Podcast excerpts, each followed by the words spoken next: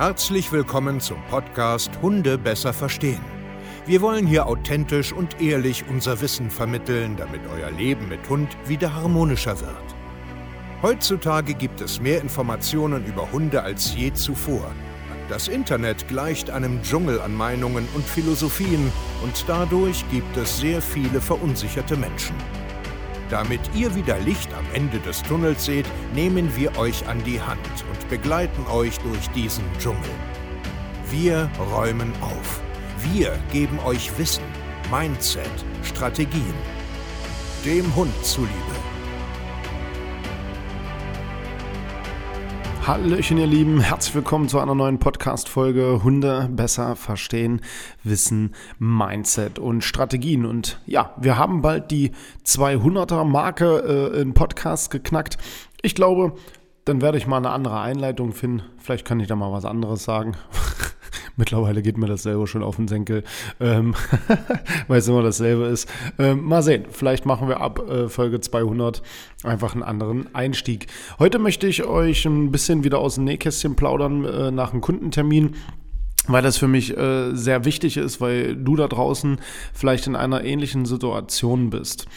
Ähm, ihr wisst ja, das erzähle ich ja immer wieder, dass wir sehr, sehr viele Familien auf der ganzen Welt betreuen, äh, äh, coachen, beraten, wie man es jetzt am Ende auch nennen will. Wir sind einfach für sie da und arbeiten ja hier sehr, sehr viel an ihren Problemen, an ihren Wünschen und Zielen. Und auch da haben wir eine Familie, die zwei Hunde haben und die das typische Thema Fremdhundebegegnung haben.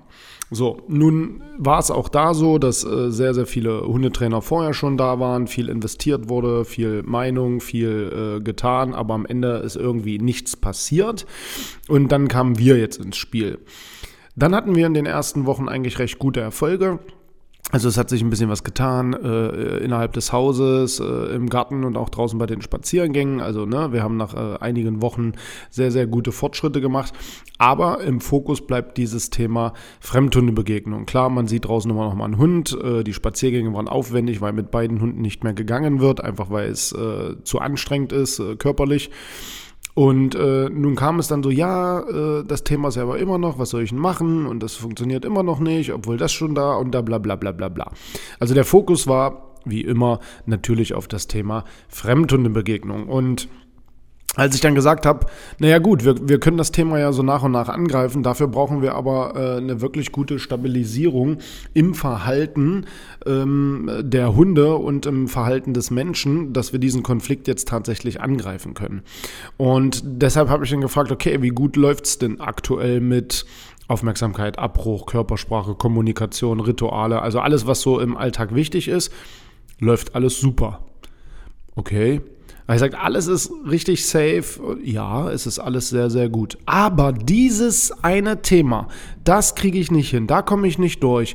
Da komme ich bei meinem Hund nicht an. Da ist er wie im Tunnel. Da hört er mir überhaupt nicht zu und so weiter und so fort. So, das sind ja dann immer so die, die, die typischen Argumente der Menschen weil sie ein verschobenes Bild auf die Realität haben und überhaupt nicht wissen, was am Ende tatsächlich noch für sie wichtig ist.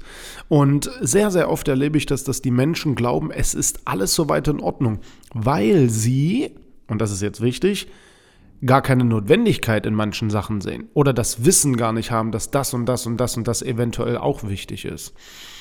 Und woher soll das auch kommen? Klar. Deswegen arbeiten wir ja so, wie wir arbeiten. Und es gibt zum Beispiel äh, Live-Besuche dann bei uns äh, direkt äh, im Hundeparadies quasi, also auf unserem Gelände, wo unser Hundekindergarten und so auch ist, um tiefer in die Materie reingucken zu können. Das erkläre ich ja immer wieder, dass wir ja sehr, sehr viel digital arbeiten. Deswegen können wir auch Menschen auf der ganzen Welt helfen. Ähm, das ist aber oft nur 80, 90 Prozent, bis es dann zum Thema X kommt, wo der Mensch ein Brett vorm Kopf hat, wo er etwas falsch einschätzt, wo er die Notwendigkeit gar nicht sieht. Dann müssen wir uns live auch treffen. Das machen wir ja auch. Ist ja gar kein Thema. Ja, also das Grobe kriegen wir äh, online hin, aber natürlich sind auch mal so Live-Termine, echte Gespräche, also ohne Bildschirm ähm, und wirklich äh, stundenlanges Beobachten, Analysieren, äh, da sehr, sehr wichtig, um noch einen Schritt weiterzukommen. Und genauso war das äh, hier bei der Familie auch. Wir haben quasi ähm, eh, also sie waren eingeladen, sie waren bei uns und dann haben wir angefangen, die Hunde einzuschätzen, äh, überhaupt äh, Kommunikation. Äh, wir haben beobachtet, wie sie miteinander kommunizieren, also Mensch und Hund und äh, Hund und Hund und was da so passiert. Und im ersten Step haben wir Folgendes gemacht. Äh, ich habe gesagt, okay, es ist schwer äh, einzuschätzen für die Menschen, ob dann Aggressionspotenzial hintersteckt, ob sie spielen will, ob sie, was sie eigentlich sagen will. Also die Hündin jetzt, die an der Leine ausrastet. Und äh, deshalb wurde sie dann auch unserer Gruppe vorgestellt. Und ähm, das war halt sehr, sehr spannend zu beobachten. Im Endeffekt versuche ich den Menschen immer so zu erklären, äh, wie Menschen so sind, damit sie es besser verstehen, was die Hündin da zu sagen hat. Also die Hündin ist halt äh, erstmal frontal auf die Gruppe, hat klar Grenzen gesetzt, ne? Also da war ein Zaun zwischen, klar, wir machen ja da jetzt auch keine sinnlosen Experimente.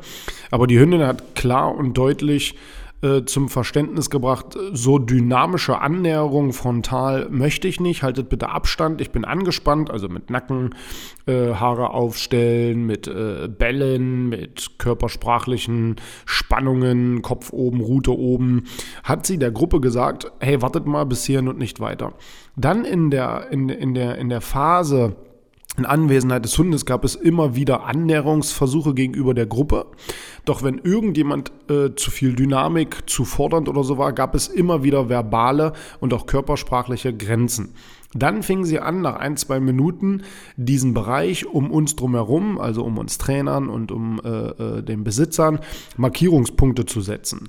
Und auch hier kann man wieder dann ganz klar sagen, also ich habe das so erklärt, was ich hier sehe, ist eine, äh, eine sehr taffe Hündin weil andere haben gesagt, das ist ein ganz unsicheres Mäuschen und bla bla bla bla. Habe ich so gar nicht gesehen. Es war eine sehr taffe Hündin, die ganz klar der Gruppe zu signalisieren gibt, pass auf, ich habe eigentlich keinen Bock auf Stress. Also wir haben auch deeskalierendes Verhalten gesehen, aber ich lasse mir die Butter nicht vom Brot nehmen. Wenn irgendwer hier ein Problem hat, ich bin bereit und streite mich gerne mit.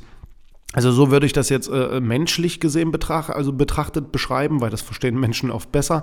Das heißt so, hey, pass auf Leute, äh, das hier ist meine Grenze, das hier ist meine Gruppe. Ich bin schon recht stabil in mir, ich weiß, was ich will und das und das und das möchte ich hier nicht. Wenn ihr das akzeptiert, habe ich auch kein Problem mit euch. Dann mache ich mein Ding. Und das hat sie dann tatsächlich nach ein, zwei Minuten gemacht. Da kam eine zweite Gruppe. Sie hat kaum noch kommuniziert und hat sich dann auf ihre Besitzer konzentriert. Und da ist für mich dann ganz klar, die hat gar keinen Bock wirklich auf Hundekontakt, sichert nur ihren eigenen Individualbereich und äh, auch ihren Bereich des Menschen ab und signalisiert einfach ganz klar, haltet Abstand, ich habe keinen Bock darauf, ähm, ich lasse mir die Butter nicht vom Brot nehmen. Und wenn ihr mich in Ruhe lasst, wenn ihr euch richtig verhaltet, dann habe ich auch kein Problem mit euch. Und das ist eigentlich sehr, sehr cool, weil das eigentlich eine, eine sehr taffe und stabile Hündin, so nenne ich das dann, ähm, ist immer nur meine Worte, meine Perspektive. Und das ist sehr wichtig für den weiteren Prozess, weil in den Menschen, ihren Köpfen steckt irgendwas mit armes, kleines, unsicheres, möchte vielleicht spielen, weiß nicht wie, bla bla bla bla. Alles Quark, ja. Und jetzt kommt's. Danach haben wir uns angeguckt, wie das Gruppenverhalten intern stattfindet und wie sie generell äh, mit der Hündin umgehen.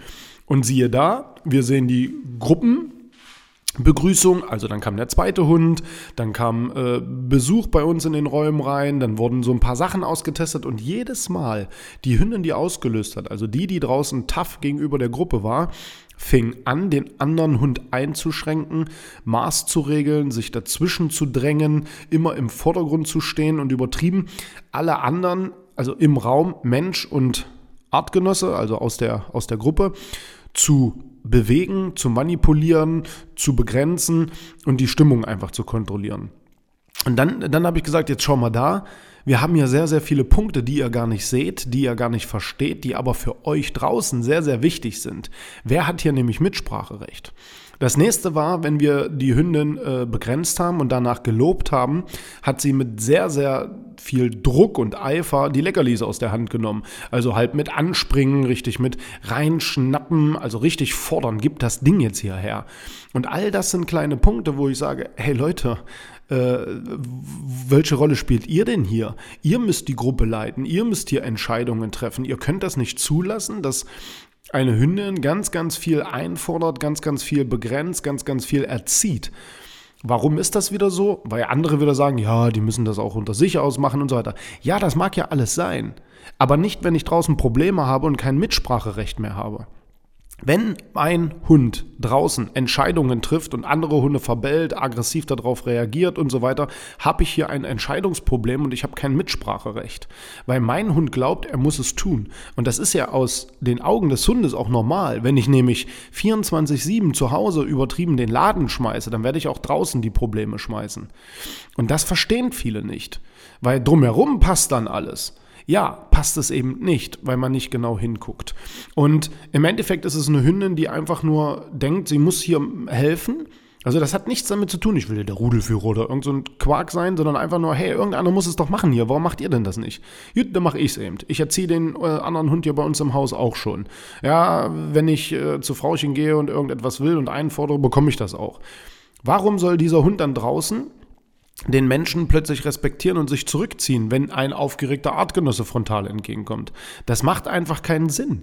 Und deswegen noch einmal, diese Hündin, wir haben dann ein paar Fremdhundebegegnungen gestellt, immer wieder, immer wieder neue Hunde und so weiter. Und du hast jedes Mal gesehen, dieser Hund hat keinen Bock auf Hunde. Der will eigentlich gar keinen Kontakt, der will gar nicht kommunizieren, wenn man ihn richtig anleitet. Wenn man wirklich erkennt, hey, bleib doch mal locker, ich mach das hier schon. So, und das ist ein ganz, ganz großes Problem. Und jetzt noch einmal zum Abschluss. Hundetraining, Verhaltensweisen ändern, ist ein Puzzle und kein, was mache ich denn, wenn mein Hund jetzt das... Nein, es ist ein Puzzle. Ja, die Wahrheit steckt immer in euren Alltag und wir helfen da sehr gerne. www.hundetrainer-stevekaye.de Bewirbt euch hier zum kostenlosen Beratungsgespräch und wir hören uns das einfach mal an und schauen, ob wir dir helfen können. Vielen Dank fürs Zuhören. Bis demnächst.